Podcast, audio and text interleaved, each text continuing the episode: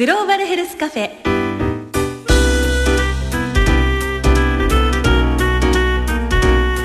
この番組は生きる力を共に作る NCGM 独立行政法人国立国際医療研究センターの協力でお送りします。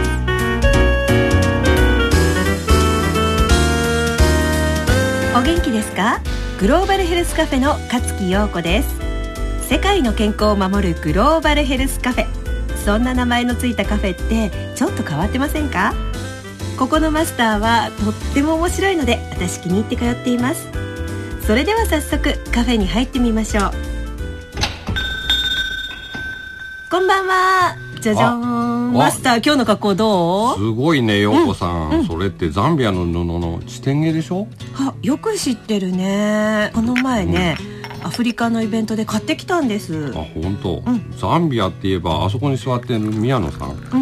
彼はね、エイズの仕事でザンビアに行ってたんだよ。へえエイズってなんか懐かしい響き。いや懐かしいっていうのはちょっとね、うん、今世界的にエイズっていうのはまだ大きな問題で、はい、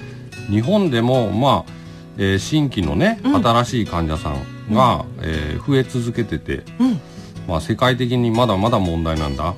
へえその対策をやっているお医者さん。そうそう。ってことですね、うん、こちら宮野さんね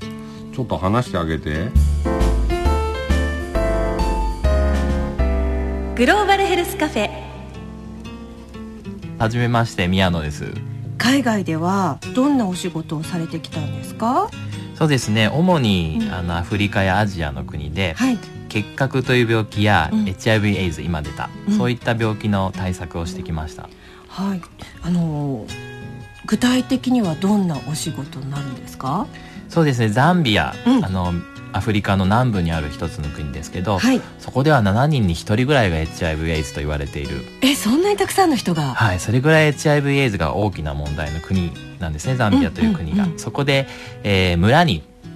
HIV エイズの治療を届けるという仕組み作りの仕事を現地の人と一緒にやってきました。仕組み作りということなんだけれどもこれはどういう仕組みを作ったんですか？そうですね。主にその村には診療所というものがあるんですけど、うん、そこには看護師さんが一人だけというような状況で薬も十分でなかったり、はい、そういうスタッフが少なかったりいろいろ問題があるんですね。うんうん、なので、うん、そこに町の中心に病院があるんですが、はい、そこには割とスタッフが多い、うんうん、薬も十分揃ってるので、はい、そこからそういうスタッフや薬を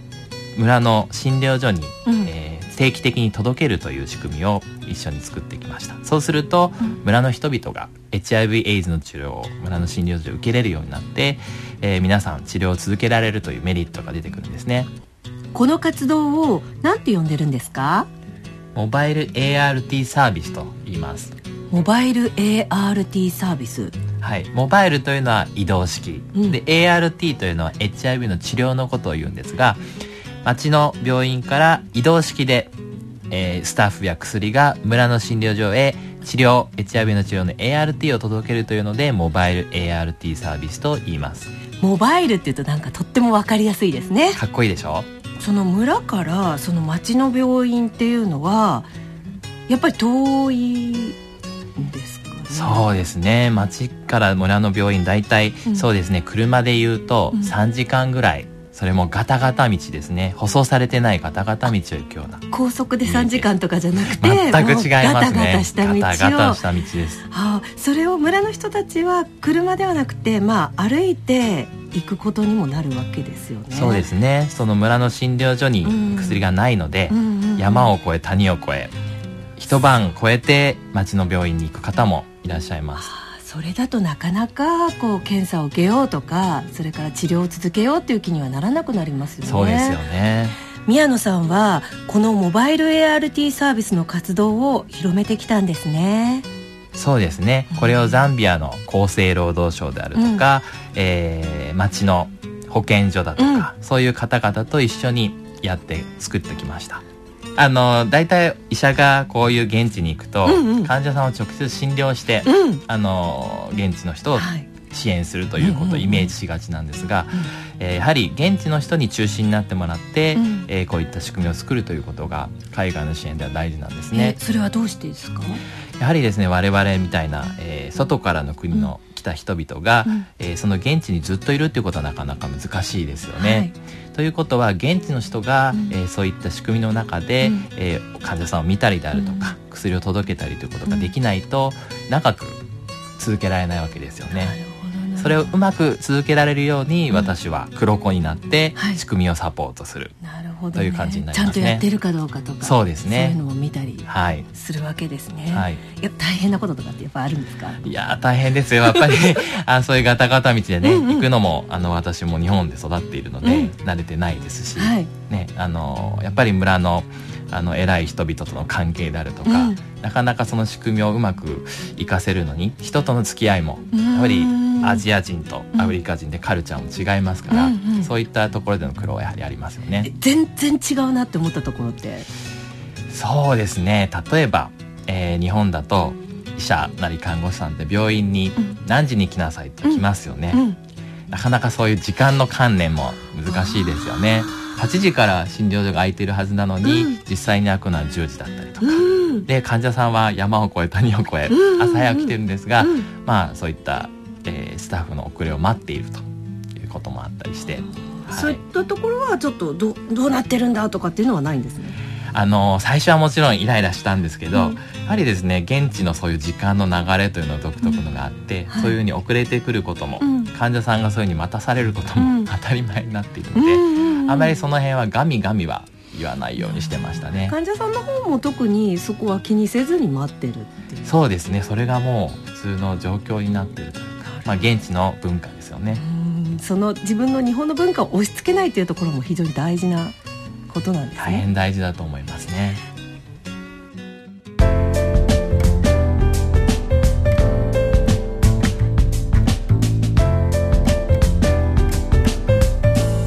グローバルヘルスカフェ。一番こう嬉しかった。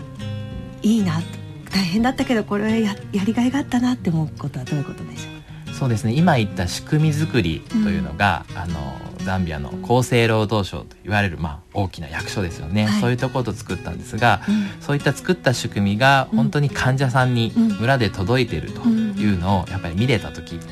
要するに国の中心で働いている立場と、現地でそういうふうに実際の仕組みが届いた時の両方がつながって見れた時にぱりあこの仕事をやっててよかったなというふうに感じました。あ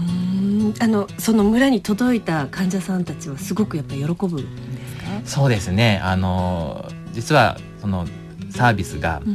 初めて届けられた日なんかにヘルスセンター、うん、あの診療所にい。ることがあったんですが、はい、もう泣き出す患者さんもいたりとか、うん、逆にまあ現地の踊りですよね、うん、規制を上げてもう体を激しく動かすような、あの歓喜の踊りをこう披露してくださったりとかしてあ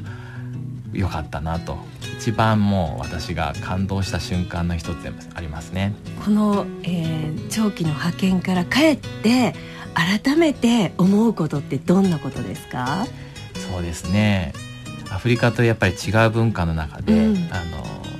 3年半いたわけですが、うん、やはりそれぐらい、まあ、3年半でも足りないかな、うん、やはり現地に一緒に暮らして毎日新たに見えてくることがいっぱいあるんですね。うん、でその中で、えー、現地の人と一緒にまあ、こういったエイズの問題を見つけ出したりとか、で次に何をやればいいかとかっていうのを考えたり、いろいろするわけでやはり長期にわたって現地の人々と一緒に何かをするっていうことが一番大事かなと今回思いましたね。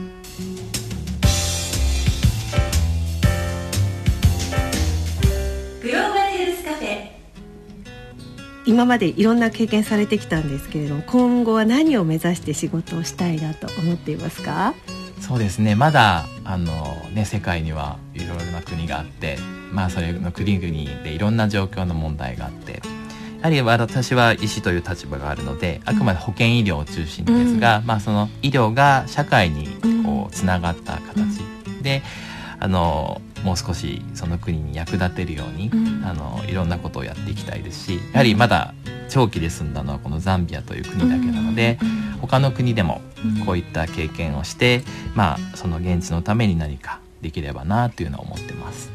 もともと実は私は病院いわゆる一般の病院であの呼吸器内科という肺の病気を見るあの医師をしていたんですが、はい、そちらでまあ肺の感染症ということで結核というのはまだまだ実は日本でも HIV エイズとまあ別ですが問題なんですね。で結核という治療は、えー、やはり社会的にこう弱い人々がなりやすい病気だったりして例えば在日の外国人の方とかですね。あとはホームレスの方とかそういった方がなりやすい病気の一つなんですがそういう方をやはり、ね、社会であのケアしていく守っていくっていう仕組みがすごい大事でそれも実は国際のそういう支援にもつながるところがあってですね。あ結局そういった結核とかエイズっていうのは社会的にマイノリティな方々がなりやすい病気でもあるということなんですそうですね。そういうふうにあの社会では注目されていてあのよりあの注目したケアといいますか社会的な仕組みでそういった人々を守ってあげるということが大事だと思いますね。今回みたいにそのガタガタ道を通って病院の外に飛び出してみて何か気持ちが変わった部分ってありますか？そうですね。やはりまあ月並みですけど病気ってその人のこう一部分でしかないんですよね。うん、でその病気を起こす背景が実はその人の家にあったりとか、うん、その人が住んでる村にあったりとかっていうことが、えー、実は病気を見る上ですごい大事だなっていうのを改めて感じましたね。そういったまあ、えー、病気プラスその人の暮らし社会ということをつなげていかないと、うん、なかなかこういった感染症 HIV エイズや結核といった感染症が、えー、世の中からなくならないなっていうのを改めて強く感じましたね。グローバルヘルスカフェねえマスターお医者さんが働くってどうしてもこう病院の中っていうイメージなんだけど必ずしもそうじゃないのね。そうだよね。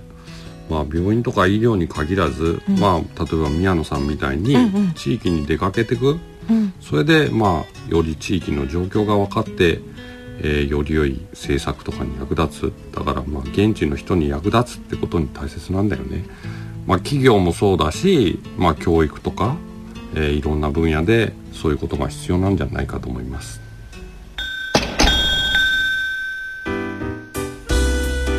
皆さん今晩のグローバルヘルスカフェはいかがでしたか？